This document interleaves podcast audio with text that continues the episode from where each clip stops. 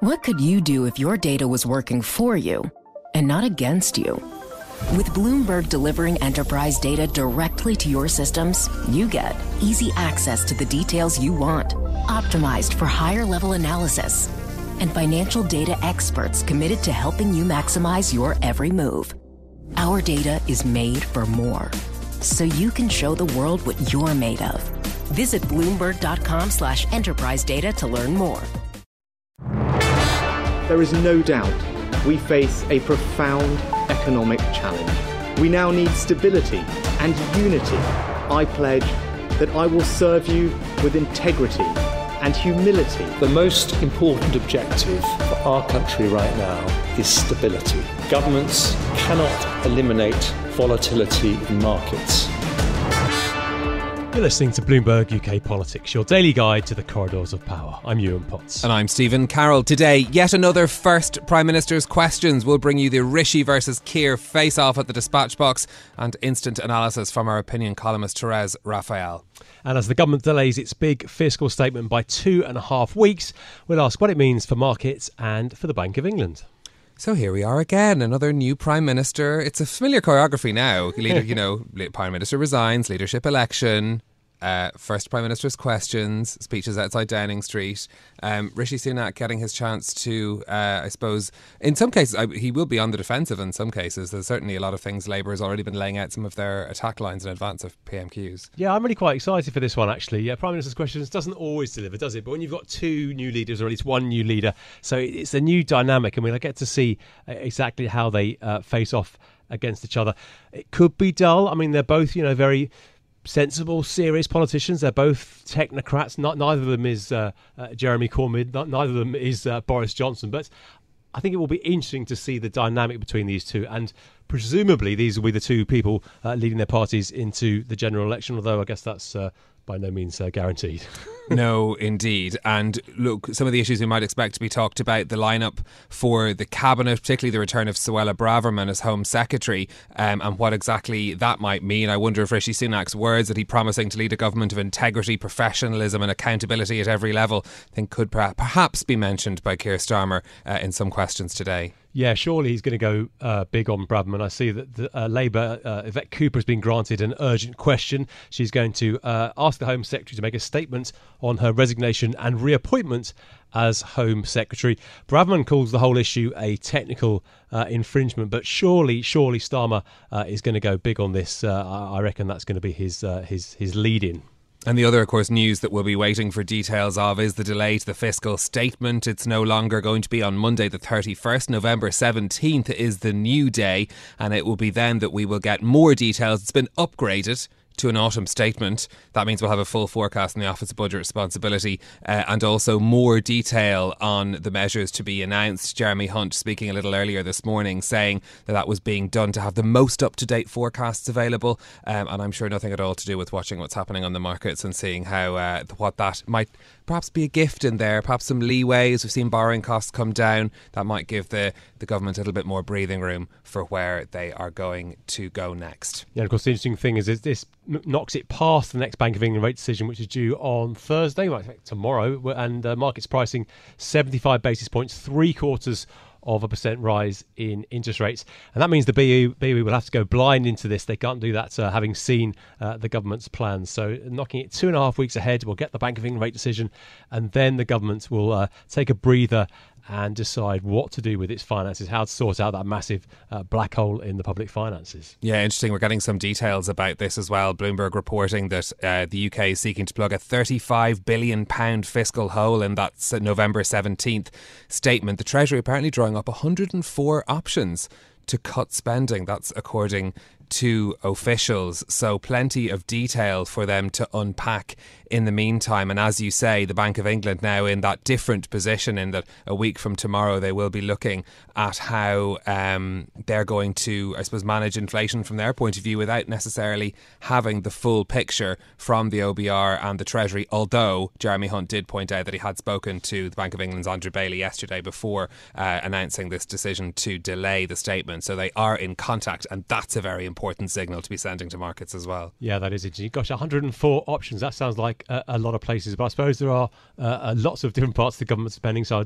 is that a big number or not? Uh, difficult to say, isn't it, really? But yeah, Jeremy Hunt. I certainly don't have 104 options to cut my own spending, so I'm trying to. Um. that, that is certainly true. Jeremy Hunt, of course, trying to inject a bit of uh, stability into the government's uh, uh, economic credibility after the chaos of the last seven weeks. Interesting to look at some of the other cabinet changes. Very much uh, a cabinet, I guess you.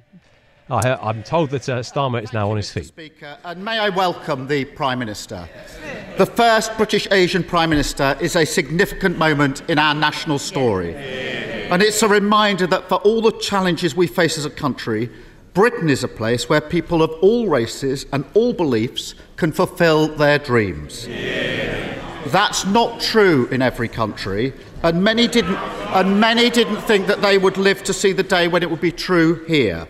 It's part of what makes us all so proud to be British. Yeah. Was his Home Secretary right to resign last week for a breach of security?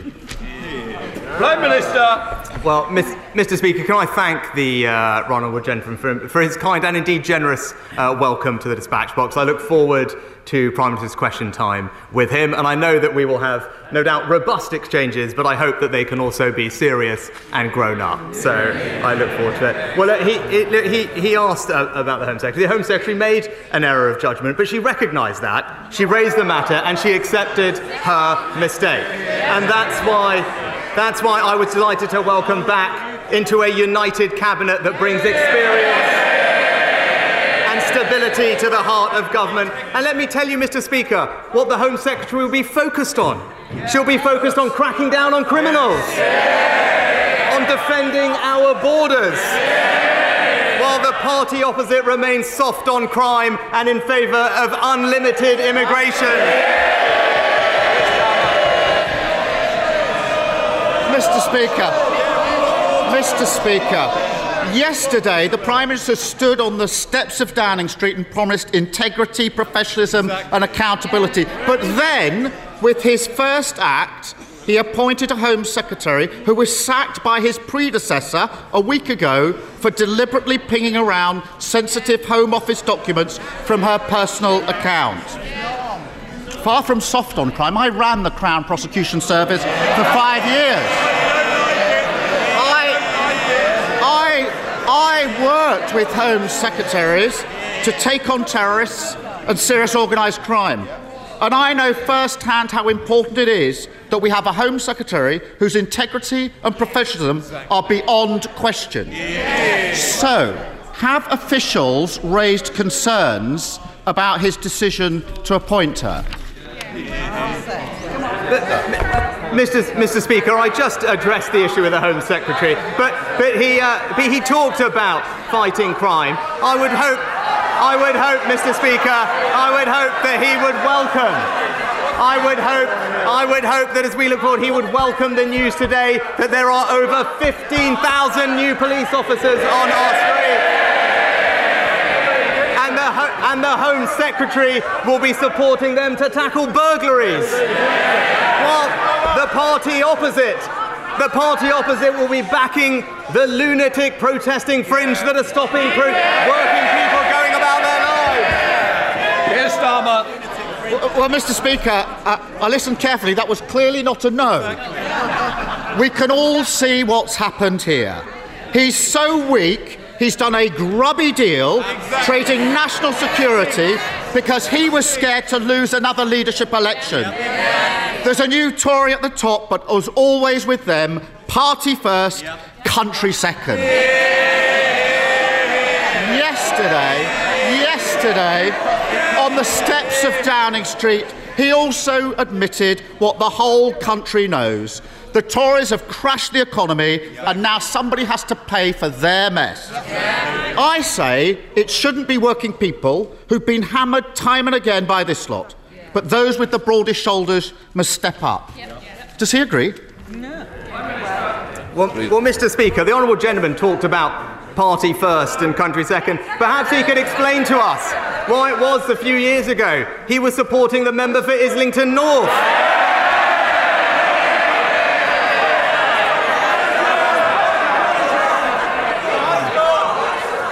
Mr. Speaker, uh, my record is clear.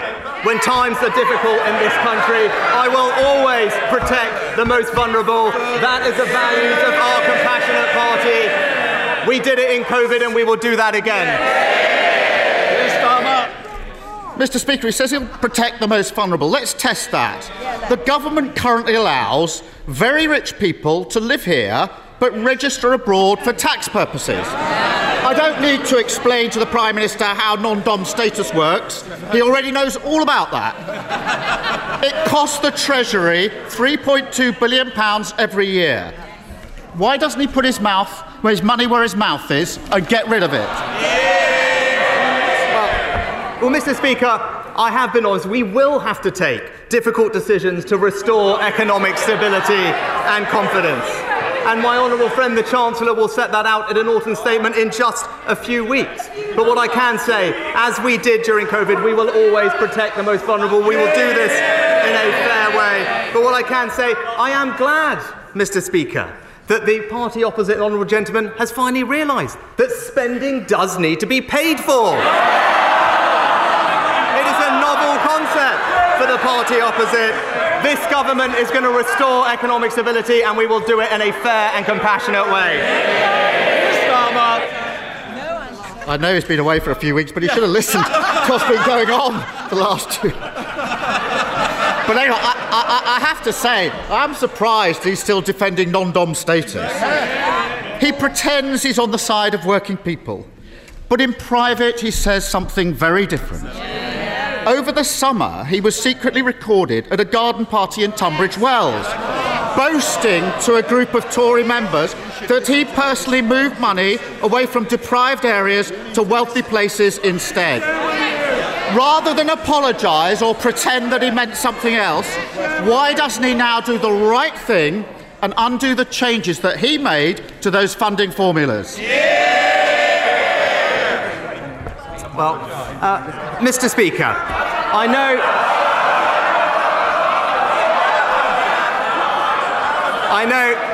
I, I, I know the right. I know the right honourable gentleman rarely leaves North London. But if he does, but if he, if he does, he will know that there are deprived areas in our rural communities, in our coastal communities, and across the south, and this government will relentlessly support them because we are a government that will deliver for people across the United Kingdom.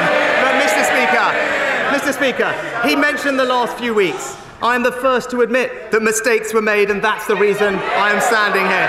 But that, but that is the difference between him and me. This summer, I was talking, I was being honest about the difficulties that we were facing. But when he ran for leader, when he ran for leader, he promised his party he would borrow billions and billions of pounds. I told the truth for the good of the country. He told his party what it wanted to hear. Leadership is not selling fairy tales. It is confronting challenges, and that is the leadership the British people will get from this government.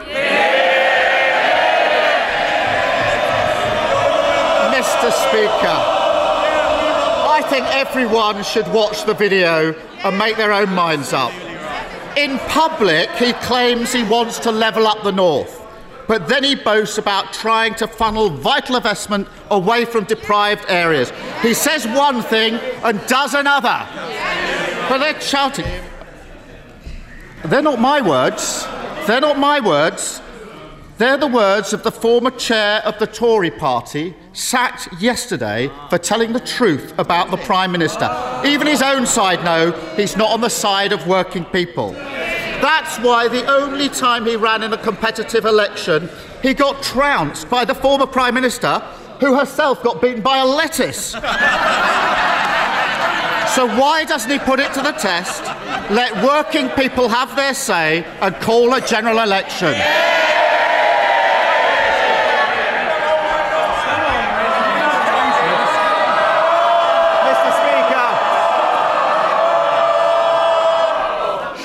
Well, it'll take a long time to get through this paper if we carry on like this, Prime Minister.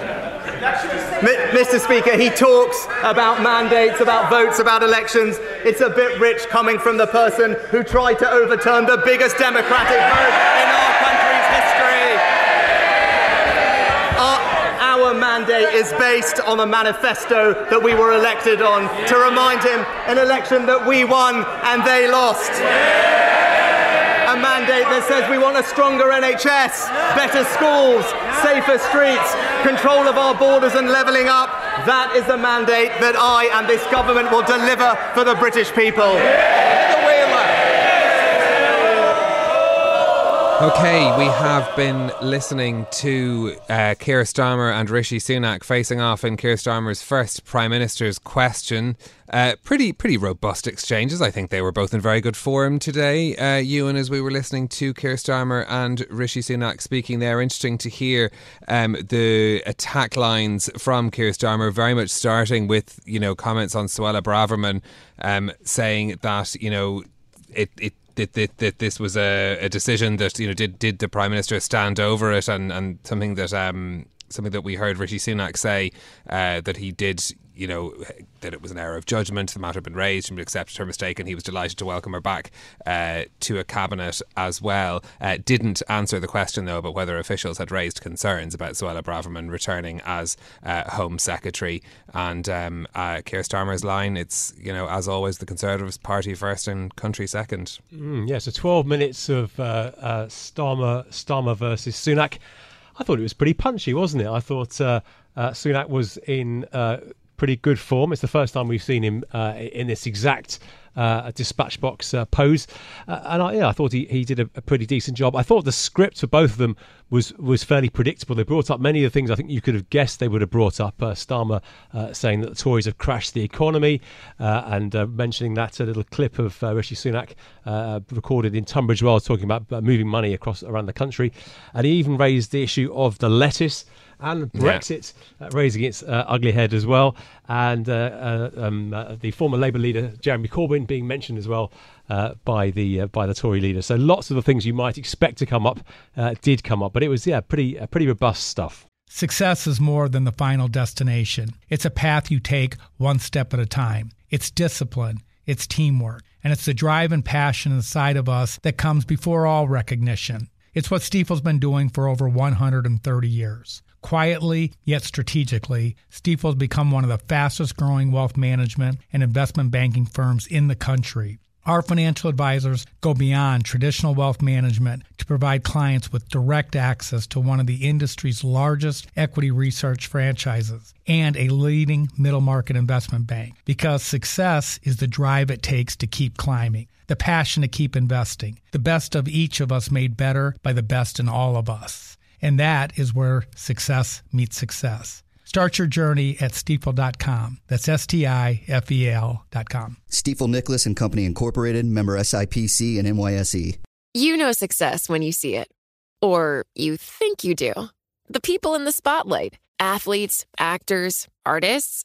But what about the people behind the scenes? You know, the ones who make it all happen the lighting engineers, the sideline photographers, the caterers. They're small business masterminds. And if there's one thing they have in common, it's making their money work harder. That's why they have a business bank account with QuickBooks Money, where they are now earning a generous 5% annual percentage yield. Yes, 5% APY. Making your money work as hard as you do? That's how you business differently. Learn more about QuickBooks Money at quickbooks.com slash 5APY. Banking services provided by Green Dot Bank, member FDIC. Only funds and envelopes earn APY. APY can change at any time. Collaborate for a greener future at the Bloomberg Green Festival, a groundbreaking celebration of the thinkers, doers, and innovators leading the way. From design and culture to technology, science, and entertainment. Hear from inspirational speakers and immerse yourself in climate solutions. July 10th through 13th in Seattle. Title sponsor Amazon. Official airline Alaska Airlines. Get 20% off using promo code Radio20 at BloombergLive.com slash Green Festival. Hi, I'm Ron Kraszewski, Chairman and CEO of Stifel. Financial advisors, if you're not growing your practice, you're losing market share. Stifel is a growing entrepreneurial, advisor centric firm built for successful advisors like you. Imagine having the resources of the largest wirehouses and the support of the boutique shops, but none of the bureaucracy to get in the way of you serving your clients. At Stifel, it's your business, your book, your clients. I always tell the advisors we're recruiting, I want you to come to Stifel and double or triple your business. Most of them laugh and shake their heads, but I'm serious. Don't take it from me. Take it from Stifel's number one finish in JD Power's 2023 U.S. Financial Advisor Satisfaction Study. So, there's a reason why 148 financial advisors joined Stifel last year. Come join us and find out why Stifel is the firm where success meets success. Visit www.choosestifel.com. Stifel Nicolaus and Company Incorporated, member SIPC and NYSE. You know success when you see it. Or you think you do. The people in the spotlight athletes, actors, artists. But what about the people behind the scenes? You know, the ones who make it all happen the lighting engineers, the sideline photographers, the caterers. They're small business masterminds. And if there's one thing they have in common, it's making their money work harder. That's why they have a business bank account with QuickBooks Money, where they are now earning a generous 5% annual percentage yield. Yes, 5% APY. Making your money work as hard as you do? That's how you business differently. Learn more about QuickBooks Money at quickbooks.com slash 5APY. Banking services provided by Green Dot Bank, member FDIC. Only funds and envelopes earn APY. APY can change at any time. Collaborate for a greener future at the Bloomberg Green Festival, a groundbreaking celebration of the thinkers, doers, and innovators leading the way. From design and culture to technology, science, and entertainment. Hear from inspirational speakers and immerse yourself in climate solutions. July 10th through 13th in Seattle. Title sponsor Amazon. Official airline Alaska Airlines. Get 20% off using promo code Radio20 at BloombergLive.com slash Green Festival. Let's get the thoughts of Bloomberg opinion columnist Therese Raphael, who is listening in with us. Uh, Therese, what did you think? Yeah, I agree. I think it was punchier than uh, we might have expected from two leaders who are often branded, a, a, you know, the more boring side of um, of the spectrum. Uh, you know, I thought it gave us a pretty good idea of uh, where Starmer will be trying to attack and uh, go after Sunak, and th- that wasn't a big surprise. And you know, the first couple questions was on the reappointment of Suella Braverman, and was the Home Secretary right to resign last week? Um, we heard Sunak basically say, well, you know, she made a mistake. She owned up to it. She apologized, and she'll be focused on, you know, cracking down on crime and securing the borders. And uh, but that you know that's quite comfortable territory for Keir Starmer, you know, who ran the Crown Prosecution Service and who talks about, you know, integrity and professionalism using Sunak's own words against him. But I thought the fact that Starmer had to switch topics so many times. So, you know, he started with Braverman, then he went to the economy and protecting the most vulnerable. He touched on non-dom status, um, which of course is a, uh, you know, slight sore point uh, given Sunak's wife uh, had non-dom status, and you know then he he went back to you know whether Sunak's uh, leveling up credentials are genuine, given some of the things he said this summer on the campaign trail. So basically, you know, this is this is Starmer poking lots of places around the Sunak armor and seeing where he can land a shot. Sunak, I thought, was prepared for all of that. He sounded a little bit like a Boris Johnson in his counterattacks. And, you know, I, I think we're still waiting to hear what Sunak's, you know, own kind of authentic voices in these forums. So, you know, it was very a very assured, very competent performance. But I think you know these two are just settling into the roles, and uh, it will be interesting to see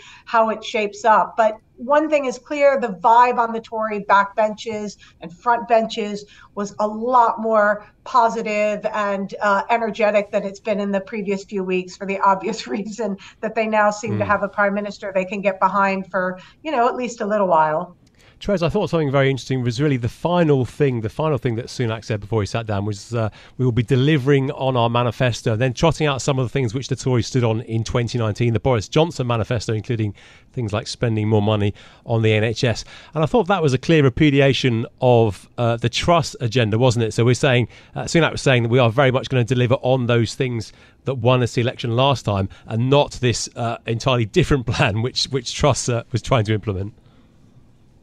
Yeah, I think that he also spoke about the 2019 manifesto, of course, in his statement in front of Downing Street. And I think part of that is about trying to establish a sort of thread of legitimacy to um, a premiership you know that he he won without an election beyond the house, his own you know MPs in Parliament, and so he's you know essentially as he said uh, when he took office, uh, that mandate was not a mandate that belongs to one person, i.e. Boris Johnson. It, it was a mandate for the party. So he is assuming that sort of mantle that stems from that 2019 election. I think it's um, it, it, that can cut both ways because, of course, he doesn't have the headroom uh, to make mm. good on a lot of those promises. Many of them remain unfulfilled. You know, the number of hospitals and nurses and uh, you know, there's a lot of, um, uh, you know, a, a, lot of creativity with those uh, promised targets. So I think he could also end up in a bit of trouble um, and that manifesto. And of course, you know, while it was the Tory party that was elected, it was off the back of, you know, it was a Boris Johnson versus Jeremy Corbyn uh, election before COVID, before Russia's invasion of Ukraine. And it, it, it, feels a little bit tenuous to be harking back to it now. But he's trying to remind people that, um, you know, that this was a party that won big, not, you know, a few yeah. years ago interesting as, as Prime Minister's questions has been continuing in the background as we've been talking. Uh, Rishi Sunak declining to say if benefits will rise in line with inflation. Of course, all of this part of the calculation that will go into what is now going to be an upgraded autumn statement on the 17th of November, not the fiscal statement we're expecting on the 31st of October. That was an announcement made by Jeremy Hunt, the Chancellor, earlier on. Let's take a listen to what he had to say. The question is how you deal with that turbulence to make sure that the very, very important and very difficult decisions that I and the Prime Minister have to make are the right ones and do the right thing for people at home who are worried about their mortgages, their jobs, the cost of living, the bills, and so on. That's Jeremy Hunt talking about the market turbulence and how they want to use the very latest government forecasts in their new autumn statement. Our senior UK economist Dan Hanson is with us in studio as well. Dan, what's the significance then of this delay and upgrade, as it's being described, uh, to this statement? Well, I think there are a few things here. I mean, the first thing is that this was much, much more important uh, for Liz Truss and at the time Kwasi Kwarteng to get this this medium-term fiscal plan out and sort of settle the markets and try and um, calm the markets down. By with Sunak in and with him bringing Hunt alongside him as as the chancellor, the urgency to deliver this statement has fallen quite significantly, and you've seen that in the way markets have reacted. There's been a really positive reaction to um, to him becoming PM and Hunt staying as as Chancellor. I mean, I think the Bank of England are going to be watching this, but I think at the margin, it might make them a little bit more hawkish, I think, but that's really at the margin. And that's only because essentially they won't be able to factor in this fiscal consolidation that we know is coming down the line in their forecasts, which are going to be published on November the 3rd. But I think really what we know is that Hunt is talking to Bailey, and Bailey knows the what this is going to look like, and it's been sort of well flagged what's coming down the line. So I think even though it's not going to appear in their forecasts, when they come to make that policy decision, they're going to be they're going to know this is coming, so they're going to, they're going to be taking it into account. It does feel like a different approach and a difficult, different, different uh, relationship with the Bank of England to the one we saw under under Prime Minister Truss. Now it's being upgraded to a, a, an autumn statement.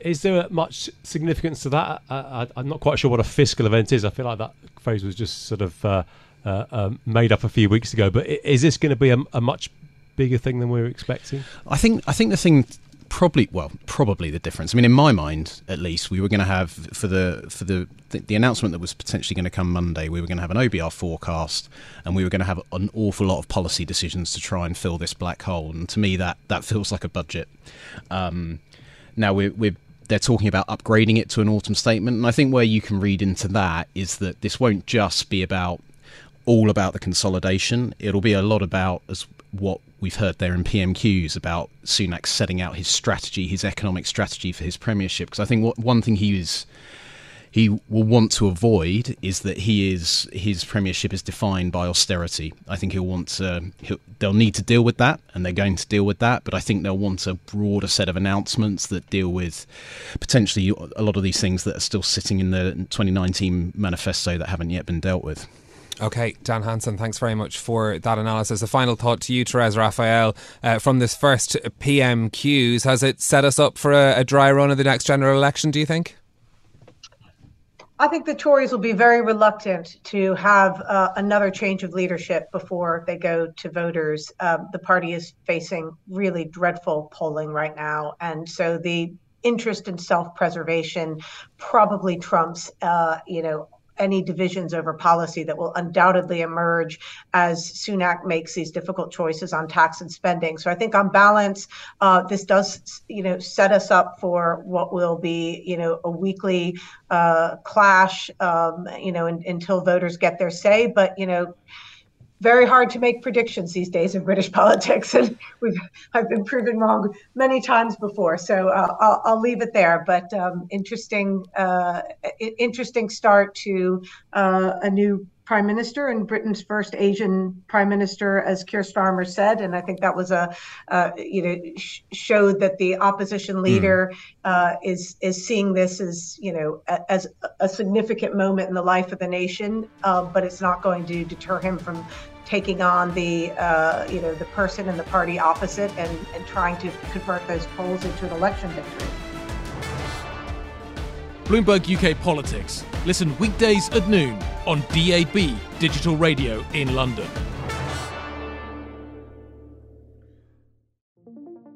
What could you do if your data was working for you and not against you? With Bloomberg delivering enterprise data directly to your systems, you get easy access to the details you want, optimized for higher level analysis and financial data experts committed to helping you maximize your every move. Our data is made for more, so you can show the world what you're made of. Visit Bloomberg.com slash enterprise data to learn more.